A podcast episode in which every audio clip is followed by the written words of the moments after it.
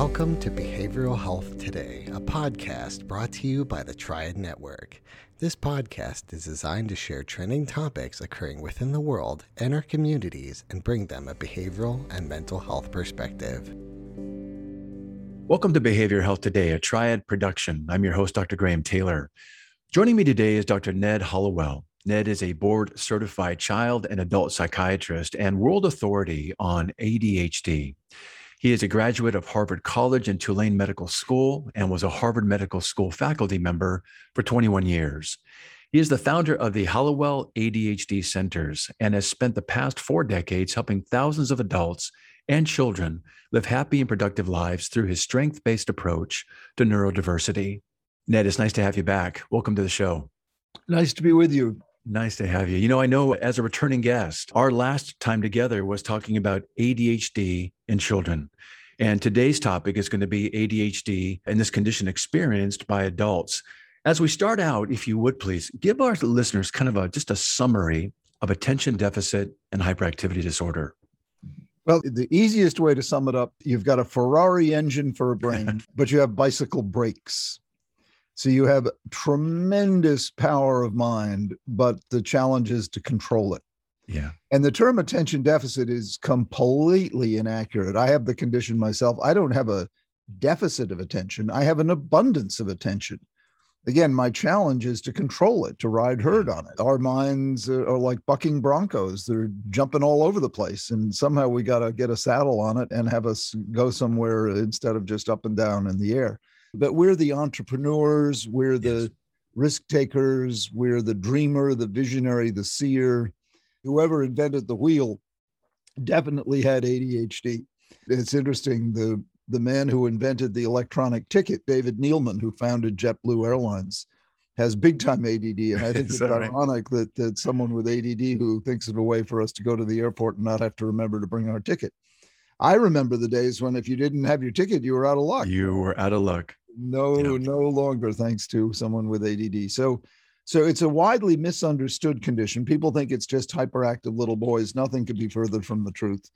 Adult men, adult women. And again, the picture is the creative, the original, the entrepreneur, the restless, the dreamer, the visionary, the seer, the big hearted, the generous, but also the strong willed and the stubborn. And our challenge is we can't do boredom. We repel from boredom. Boredom is our kryptonite. So mm-hmm. anything that's boring, our mind goes elsewhere. It doesn't go empty. That's why deficit is such a misnomer, but it goes right. elsewhere. So paperwork, details, seeing the towel on the bathroom floor. We don't leave it there on purpose. We just don't even see it. Right. Anything that is not gripping, interesting, spellbinding, we're not in for it. We it's not a matter of will. It's not that we're refusing to do it we don't we don't see the stop sign because it's not interesting enough. If, if it were flashing, we might see it, but and so we drive right through it. I mean, it can be very dangerous having this condition, very dangerous because we just don't do boredom. We just can't do it. So we have to strategize to find ways to make sweating the details interesting. You know, I can't tell the IRS, golly, I have ADD, right. paying taxes is just too boring. Right. You know, I've, I've got to either hire someone to do it for me, which is what I do, or figure out a way to get it done myself. So we, this condition is not an excuse to get out of taking mm-hmm. responsibility, but it is a powerful explanation to help you take responsibility more effectively. And the, the goal is what I do as someone who treats this condition is to maximize the upside and minimize the downside.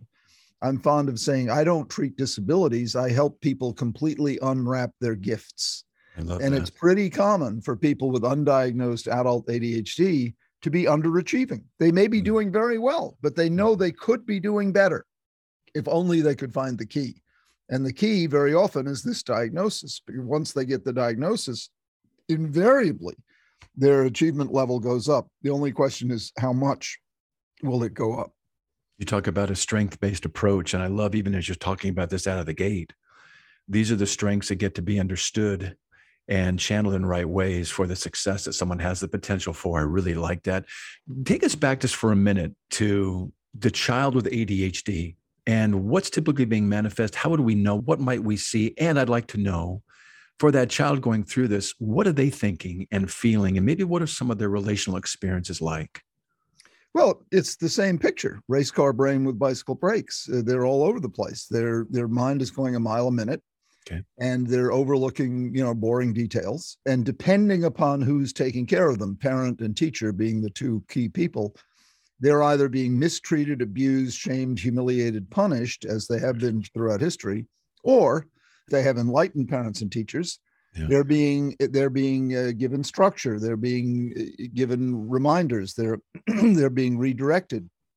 They're being stimulated, Yes. and their creativity is being fed, and they're they're growing and developing in in wonderful ways. Uh, by the way, they also often have dyslexia, which I have as well, which means they're slow to read. So they they hopefully will be getting tutoring to help them with reading. So the the right interventions for a child set him or her up for a tremendous future. Problem is, still most kids don't get the help that would set them on a good track. And that's why the prisons are way overrepresented with people with undiagnosed ADD and the walls of the addicted and the unemployed and the marginalized and the depressed, all way overrepresented with adults with undiagnosed ADHD. And that they were not identified in, in childhood. Instead, they were simply punished and ridiculed and, you know, told they were stupid and told they should shape up and get a grip and, you know, get lectures on Yeah. moral what I call moral diagnoses. You're not fulfilling your potential. You should try harder. And they're trying as hard as they can and they're getting nowhere. So their self esteem goes to the basement and they drop out. If they're lucky, like David Neeleman, who did drop out, you know, they become incredible successes and they contribute to the world. But if they're not lucky, which you don't want to, you know, luck is not a good strategy. You don't want to rely on that. The the outcome can be terrible. This condition can ruin a person's life. But at Yeah. the same time, it's what makes it so interesting. It can make a person's life, like David Neeleman says, it's the key to his success. You bet. This ability to think outside the box, this ability to take chances, this ability to keep, you know, persisting and developing and creating and growing. I've heard you say the same thing, and I want to come near the end of our show today. You talk about taking the three main components and turning them on their heads. I want to come back to that a little bit later on and how those can be seen in a really growth oriented way, the strength based po- approach you're talking about. Yeah. Take me into the life of, and our listeners into the life of a child with ADHD, let's say that's maybe diagnosed or maybe it's not, and how they go into their adult years at its worst, they get into the prison systems, you know, un, undiagnosed. They get into different aspects of life, substances, et cetera, that are really challenging and truly misunderstood. I'm Quite sure how to phrase this, but kind of the average person kind of going through life with ADHD, maybe they're married, parenting. What do their lives tend to be like relationally, in their jobs? Yeah, well, barring barring terrible outcomes, more commonly they're simply underachieving. They may be doing well. They may have made, made making a good living, you know, happily married or partnered and children if they want them. All it can all look good, but they know they're underachieving. They know if only I could find the key, I could be doing so much better. Mhm. And unfortunately, uh, most doctors still don't recognize adult ADD when they see it. So, unless they get lucky or read one of my books or listen to this podcast, they are pretty much going to have a life of underachievement and just chalk it up to not trying hard enough or not getting lucky enough and or finding the right opportunity. And that's a shame because if they can get the diagnosis, then their their achievement level will almost Right. guaranteed increase, and then they'll, they'll have the fulfillment of of fully unwrapping their gift as opposed to Right. the frustration of knowing they, they as the great line in the movie on the waterfront uh, as marlon brando put it i could have been a contender you know Right. And the, these guys and gals could have been a contender and, and that, by the way mentioning gals adult add in women is the most undiagnosed group and Yeah. if they go for help almost invariably they'll get called depressed or anxious or, right. or simply don't have what it takes and they'll be put on an ssri which is the last thing they need the doctor who actually can see you know the condition and and teach them about it Yeah. then the sky's the limit and it's so much fun to work with these women and sure they they show signs of depression and anxiety Yes. because it's depressing to be Yes. underachieving despite your best efforts and it's anxious not to know what you're going to forget next how you're going to misspeak next what you're going to overlook next to be called out for next so they're walking around feeling anxious and you know low grade depression but that's not they don't need an antidepressant they need a stimulant medication to get them focused to get the eyeglasses if you will or the brakes for the ferraris brakes. so they can win races so they can Yeah. make good on their potential so they can deliver what they know they have in them to deliver Yeah, I so resonate with that, Ned. You're talking about how in the adult times it oftentimes gets diagnosed. The people that I've worked with with ADHD, women and men, like you're saying, contribute in significant ways, bright, articulate, great to be in relationship with. We wouldn't be surprised otherwise.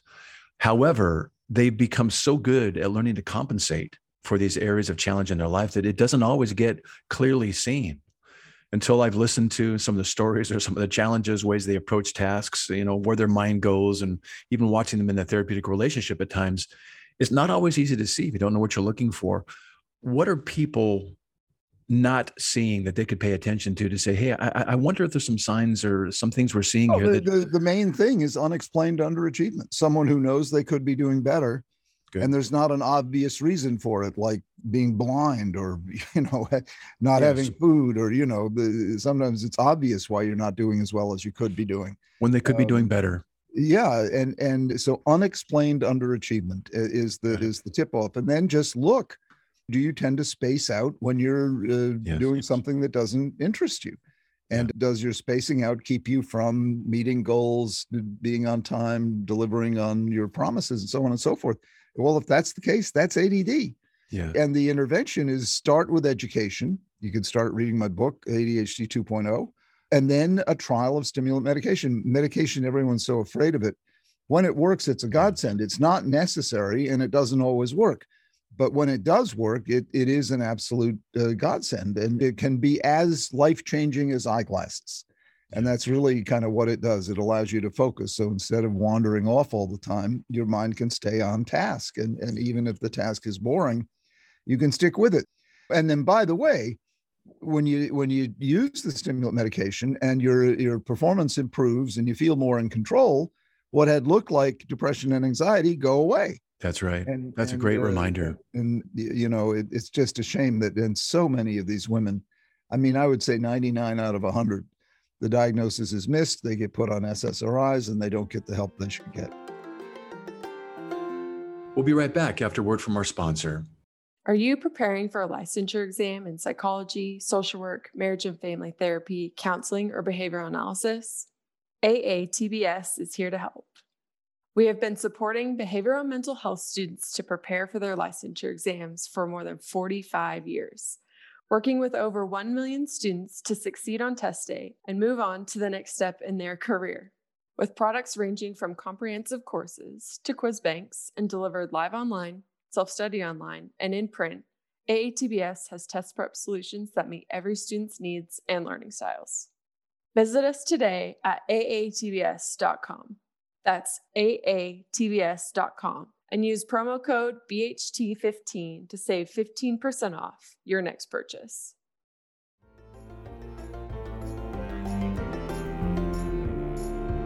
Yeah, I, I've experienced the very, very same thing. You've got a great list of some recommendations we're going to come back to.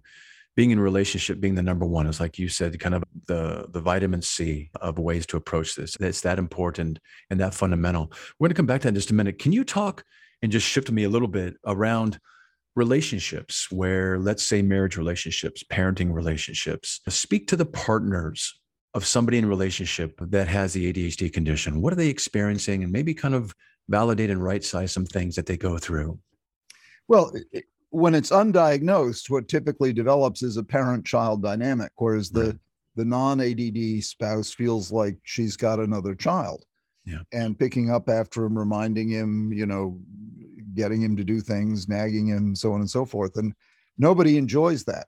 The ADD person doesn't enjoy it, so he avoids his spouse, and the the spouse doesn't enjoy it. So, and it's also very anti-romantic. So your sex life goes out the window because you don't want to have sex with your mother or or with your son.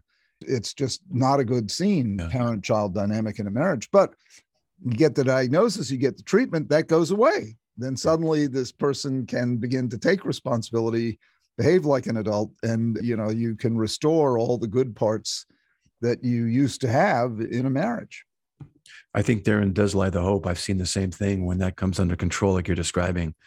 That relationship really has a chance to thrive. Prior to that, some of the marital work I've done, I've I found the you know the spouse without the ADHD oftentimes feels lonely. They feel ignored. They feel like they can't rely on the other person. They feel like they've got the vast majority of the tasks in the home. They they they feel offended at times. They get uh, you know exhausted, depleted and it's really really tough. And like you said what happens is that they, they kind of get further and further apart and the person with the adhd feels like they're being parented feels like they can never do it right feels like they're gonna they're only as good until their last you know until their next mistake. And it is a very very stressful dynamic isn't it? Yes it is. Yeah. What do you notice in the parenting piece may i ask? How are you helping folks parent with this understanding when this under control? What do you see happening in terms well, of the change. Like every, everything you do gets better. You know, when you can focus, yeah. when you can organize, when you can follow through, whether it's parenting or your golf game. I mean, everything, everything gets better with focus. Being a parent, you got to track a lot of details and you got to show up a lot of places on time and you got to, you know, engage in activities that aren't very interesting. So if you, if you have ADD and you don't know it, it's very difficult to be a very good parent you can have all the best intentions in the world, but you if you're not following through, it's it's it's very difficult. You know, then it falls on the partner to pick up the slack. But again, come back to the importance of getting diagnosed and treated, then all of that can reverse itself and you can become a great parent. I have ADD and I've got three kids. And I, I'm here to tell you, I am a fantastic parent, and every single one of my kids would agree, and so would my wife. And our kids are now 32, 29, and 26. But growing up, my wife did much more of the detail work. Mm. But I did the stuff I was good at, the projects, the ideas, the the fun, and and you know sometimes my wife got stuck with the role of heavy too much, and I you know I acknowledge that. But but she and our kids would would all agree that I was a, a wonderful father. And the reason is number one, I, I knew what my shortcomings were and how to make up for them. Medication never worked for me. My medication was coffee. So I set up structures and reminders and ways of doing. It. But the most important thing in my life was my kids, and I, yeah. I made that the numero uno. Put it before my career, before everything. Yeah. And with that kind of motivation, anyone can be a great parent. Absolutely. And then talk about the steps that you'd recommend people taking either the partner that might be witnessing what they might think is ADHD in their partner or someone well who learn about the condition learn about the yeah. condition you know I mean get my book ADHD 2.0 the chances are if you read that you'll know more than whatever doctor you would go to see. So go mm-hmm. to the doctor armed with that not demanding but say look I've read this and and I think I fit the criteria. Can you, can you tell me if you agree? And, and the criteria are right there. It's, it's not hard to see you don't need a lot of expensive neuropsych testing. You can get it, and that's wonderful if you do get it, provides very useful information. But the diagnosis is really made from the history and do, do yes. you have the symptoms or not? And if you do, then the book is full of tips and tricks. All you really need a doctor for is to prescribe the medication if you're going to try medication. More useful than a doctor is a coach, and uh, you can get an ADHD coach and that's a whole industry of its own now. And and you can just Google ADHD coach. You can go to Coach Academy, run by David Giwerc. Coaching can help whether you're a, a child or an adult. A coach is sort of what a parent would do. Uh, or a spouse would do minus the nag factor basically remind you and help you get organized you have as uh, uh, treatment recommendations in the things I've read that you've written medication down near number five or so. You have other things like relationship and exercise, non-medication, neurofeedback, for example, other mind. No, body. no, no. I don't push neurofeedback. That that's oh, usually okay. that's usually not not worth it. It's not worth okay. the money. But but physical exercise, having a creative outlet is tremendously important all the non medication interventions. And by the way, they all work better if medication works. So while I put medication further down the list, I don't mean to give it short shrift. When medication works, it's a godsend. It's like eyeglasses, but it makes all the non medication interventions so much easier to implement. If, if you can focus, it's easier to exercise, it's easier to pursue your creative outlet. You know, it's easier to work with a coach. I mean, all the all the non-medication interventions become easier if you have the benefit of medication. But as I said, it doesn't work for everybody. And some people don't want to take it. In my own case, it doesn't work. However, caffeine is a for me is a good substitute. So I suppose you could say caffeine is my medication. Really good. You've talked in your writings about the three components of ADHD the distractibility, impulsivity, restlessness. And you said, hey, w- what if we turn these on their heads and share with our listeners how these same traits that can pose um, significant challenge can actually become positive aspects in the life of someone with ADHD? Those three components distractibility, impulsivity, and restlessness. Yeah. Flip those for us. The, the, the the diagnostic manual that defines the condition is centered around those three symptoms: distractibility, impulsivity, and hyperactivity or restlessness. Well, turn distractibility on its head. What do you get? Curiosity. Yeah. Like the reason we're so distractible is we, what's that? What's that? What's that? What's that? We we want to know. Mm-hmm. Uh, the non-curious person couldn't care less, you know. Then he or she just lets the bombs go off around him, doesn't care we want to know we want to know why did that petri just dish look different than when i left it and then by pursuing that we discovered penicillin you know we we want to know and and curiosity is a quality that you can't teach uh, or buy and and these folks were born with it. I was called the question box when i was a little kid. People got so tired of my questions they go away. You know that's that's who we are endlessly curious. And then impulsivity everyone says oh what a terrible thing that is. He's so disruptive. He's so impulsive. He doesn't think before he acts and all. well think about it for a minute. What is creativity? But impulsivity gone right yeah. you don't plan to have a new idea david neeleman didn't plan to invent the electronic ticket it popped it came to him you know it comes to you in the shower in the morning or as you're driving to work or when you're falling asleep at night these ideas pop they depend upon impulsivity. They depend upon spontaneity. They depend upon disinhibition. So all the, you know, the fifth grade teacher wants law and order in her classroom. Well, don't get too much of that or you'll stamp out creativity. You, you know, you've you got bet. to allow for there to be spontaneity. And then the third one, hyperactivity, you get to be my age, I'm 72, it's called energy.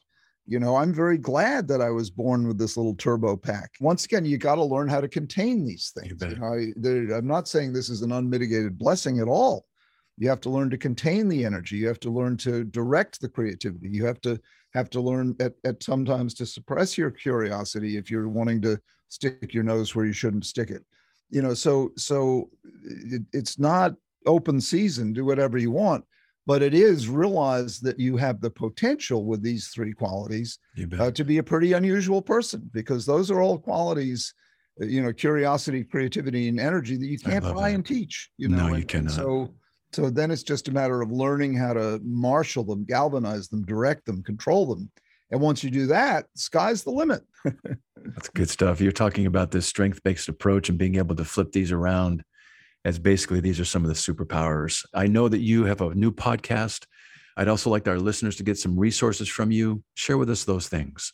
Sure. My new podcast is called Dr. Hallowell's Wonderful World of Different, colon ADHD and beyond. And we interview all kinds of wonderfully fascinating, interesting people. You can get it wherever you get your podcasts, but Dr. Hallowell's Wonderful World of Different, ADHD and beyond. And then for education, you know, my website is full of free information, drhallowell.com, dr, no period, hallowell.com. And then my latest book, ADHD 2.0, I've written 21 books, and of all my books, this one is by far the shortest. It's only about 100 pages. I finally understood my audience. So if you're afraid of long books, and most of us with ADD are, this one is way short and way punchy and every every chapter has some definite meat on the bone. So. Fantastic. Well congratulations on that. Well that I appreciate uh, what you're bringing today and uh, just this focus, reframing some things about what life can be like and how successful things can be, and how we get to see this condition as being something pretty exciting.